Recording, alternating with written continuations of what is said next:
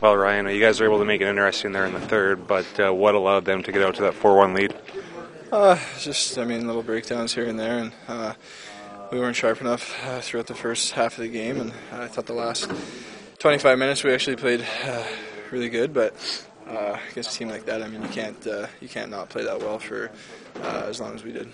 Pretty good battle to get back in the third period, and obviously that, that fifth goal kind of really kills you guys off. Uh, well, yeah, I mean, we came out hard in the third and uh, a quick one right away, and then another one pretty quick after that, and uh, unlucky play on the on the fifth, but uh, there wasn't too much let up from us, but um, they tightened things up a little bit. We still had our chances at the end, but uh, couldn't get the.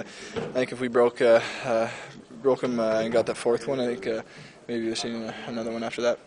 It's one of those games that could have maybe been a 6-5 game, but it was Martin Jones sort of uh, you know stealing the show. Uh, he, he definitely uh, played solid in there and uh, made some big saves for him when uh, when they needed him to, and uh, found a way to break him a little bit, but uh, just not enough. Reed, that's Ryan Nugent Hopkins.